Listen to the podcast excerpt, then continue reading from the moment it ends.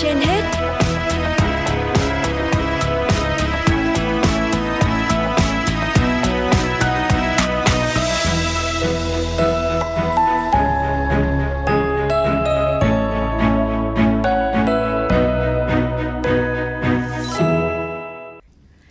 Thu Minh và Thu Thảo xin chào quý vị thính giả đang theo dõi chương trình Sức khỏe trên hết của Đài Phát thanh và Truyền hình Hà Nội.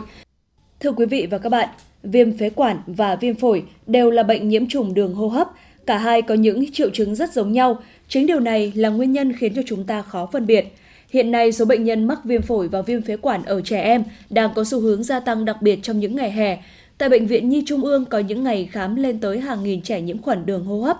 Bên cạnh đó, các bệnh viện đa khoa, chuyên khoa về hô hấp, số lượng bệnh nhân đến khám cũng rất đông. Nguyên nhân là do ô nhiễm môi trường nhất là tại các khu đông dân cư, sự thay đổi nhiệt độ đột ngột do việc sử dụng điều hòa, nước đá không đúng cách. Vậy viêm phổi và viêm phế quản có điểm gì giống và khác nhau? Chúng ta hãy nghe tư vấn của bác sĩ Hoàng Văn Huấn, Phó Giám đốc Bệnh viện Phổi Hà Nội ta phải hiểu là viêm phổi là gì viêm phế quản là gì mà tại sao triệu chứng như thế nào lại giống nhau. À, các bác sĩ thì sẽ có thể phân biệt được và thậm chí nếu mà có được tư vấn thì chính gia đình cũng có thể phân biệt được đâu là viêm phổi viêm phế quản. Thế viêm phế quản đây chính là một bệnh lý đường hô hấp viêm niêm mạc phế quản à, bị à, tổn thương à, làm cho đường phế quản bị phù nề tăng tiết dịch đờm co thắt cơ chân phế quản gây dày thành phế quản. Thì trong viêm phế quản thì người ta lại chia ra hai loại đó là viêm phế quản cấp tính đó là thường là diễn ra đột ngột rầm rộ. Nếu mà điều trị tốt thì à, thông thường là 7 đến 10 ngày là khỏi và cũng ít khi kéo dài đến quá à, 6 tuần. À, tác nhân gây viêm phế quản cấp là tác nhân lý hóa như là khí lạnh khói bụi hoặc là các cái khói thuốc lá hoặc là các cái khí à, axit. À, và nguyên nhân thứ hai của cái viêm phế quản cấp mà rất là thường gặp đó là nguyên nhân về vi khuẩn. Thì trong đó virus là chiếm phần lớn à, chiếm 80% lại là 2% là à, do vi khuẩn gây ra viêm phế quản. À, cấp tính. Còn những trường hợp mà viêm phế quản mãn tính nhất là ở người cao tuổi những người mà có hút thuốc lá à, thuốc lào mà kéo dài mà trên 40 tuổi thì rất dễ xuất hiện các cái viêm phế quản à, mãn tính. À, thì à, tiêu chuẩn để chẩn đoán viêm phế quản mãn tính thì đó là những người ho khạc đờm à, trên à, 3 tháng trong một năm và 2 năm liên tục thì đã tính là viêm phế quản mãn. Thế còn cái viêm phổi thì đó là tình trạng tổn thương ở các cái tổ chức ở phổi tức là tổn thương ở à, phế quản tận phế nang và các tổ chức kẽ mà chủ yếu là các túi phế nang. Nguyên nhân thì lại do là vi sinh vật là virus vi khuẩn. Và đôi khi thì cũng có thể có do nấm và ký sinh trùng tuy nhiên là ít phổ biến hơn. À, đặc điểm giống nhau thì à, hầu hết là các cái bệnh này thì có đặc điểm chung là tổn thương đường hô hấp cho nên bao giờ cũng có biểu hiện là các cái ho. Ho thì có thể là ho ở mức độ uh, khác nhau. Có thể ho về gần sáng ho về uh, tối hoặc ho về chiều tùy theo là viêm phổi hay viêm phế quản ở mỗi cái mức độ khác nhau. Uh, và khạc đờm. Thì ở những trường hợp mà viêm đường hô hấp trên thì thông thường do virus thì bệnh nhân cũng có ho khạc đờm nghẹt mũi. Và đờm thì thông thường là có đờm màu trong. Nhưng mà những trường hợp mà viêm mà do vi khuẩn thì bắt đầu đờm nó sẽ uh, chuyển màu.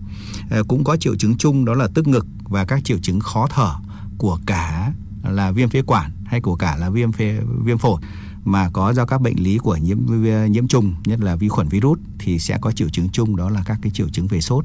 Sốt thì có thể diễn biến ra từ là sốt nhẹ, sốt vừa và đến sốt cao. Vâng, quả thực đối với những người không có chuyên môn thì việc phân biệt viêm phổi và viêm phế quản rất khó. Bên cạnh đó, nhiều người cũng rất băn khoăn là liệu viêm phổi và viêm phế quản có lây hay không. Về vấn đề này, bác sĩ Hoàng Văn Huấn cho biết viêm phế quản. Thì à, tác nhân, đặc biệt là tác nhân nguyên nguyên nhân do các cái vi sinh vật, đó là vi khuẩn virus. Khi các cái tổn thương viêm như vậy thì à, sẽ à, gây ra phù nề tăng tiết viêm của trên đường thở. Và tất cả tổn thương viêm sẽ được cơ thể sẽ bài xuất ra bên ngoài qua đường ho, khạc đờm thì à, khi mà các cái chất tiết ra bên ngoài ra cái môi trường xung quanh mà chứa các vi khuẩn virus thì qua môi trường không khí để cho người lành mà lại hít vào thì cũng rất là có nguy cơ là phơi nhiễm và sẽ nhiễm các bệnh. À, cho nên là à, các cái trường hợp mà có viêm phổi viêm phế quản mà do vi khuẩn virus gây nên thì cũng rất là nguy cơ lây sang cái người khác có thể bị bệnh. Mà con đường lây thì là qua đường không khí. À, cho nên là ở những trường hợp mà có người ờ, nhà hoặc là trong một lớp học có một cháu mà bị à, à, viêm phổi à, do virus hoặc là do vi khuẩn thì cũng rất dễ lây ra các cái cháu xung quanh nhất là ở các cái mùa đông hoặc là những cái vụ mà có các cái vụ dịch mà nhất là ra các cái dịch cúm. À, thì khả năng lây nhiễm ra các cháu xung quanh cũng là rất là lớn. Các bác sĩ cũng khuyến cáo khi xuất hiện các dấu hiệu của viêm phổi, viêm phế quản thì dù ở tình trạng nào, chúng ta cũng nên đi thăm khám bác sĩ, thực hiện theo chỉ định của bác sĩ, không được tự ý mua kháng sinh về điều trị. Việc lựa chọn thuốc điều trị cho trẻ bị viêm phổi còn tùy thuộc vào nguyên nhân gây bệnh và do bác sĩ quyết định. Cha mẹ tuyệt đối không tự ý mua thuốc kháng sinh, thuốc giảm ho điều trị cho con tại nhà. Thuốc kháng sinh sẽ không có tác dụng trong trường hợp trẻ bị viêm phổi do virus. Ho là phản xạ tốt để tống xuất chất đờm ra khỏi đường thở, làm thông thoáng đường thở, nên không cho trẻ uống thuốc giảm ho khi chưa có chỉ định của bác sĩ. Một số cách chăm sóc hiệu quả mà cha mẹ có thể làm giúp trẻ nhanh khỏi bệnh như hạ sốt cho trẻ bằng cách trường ấm tích cực, nhiệt độ nước trường được xác định bằng cách nhúng củ trỏ của người lớn vào chậu nước, nếu thấy ấm là được. Nếu trẻ sốt trên hoặc bằng 38,5 độ C, cho trẻ uống thuốc hạ sốt theo chỉ định của bác sĩ, vỗ lưng và giúp trẻ bài tiết đờm hiệu quả. Phương pháp vỗ lưng cho trẻ khi bị ho có đờm sẽ giúp lưu thông tuần hoàn máu của phổi, giúp đờm trong phế quản long ra và thải ra ngoài dễ dàng. Thực hiện vỗ lưng tốt nhất là trước bữa ăn hoặc sớm nhất là một giờ sau khi ăn để tránh gây nôn bằng cách gập bàn tay của bạn ở chỗ cổ tay rồi khum bàn tay lại, giữ cho ngón cái ép vào ngón trỏ, vỗ bên trái rồi sang bên phải khoảng 3 đến 5 phút ở mỗi khu vực. Chú ý không vỗ vào vùng dạ dày, xương ức hay xương sống.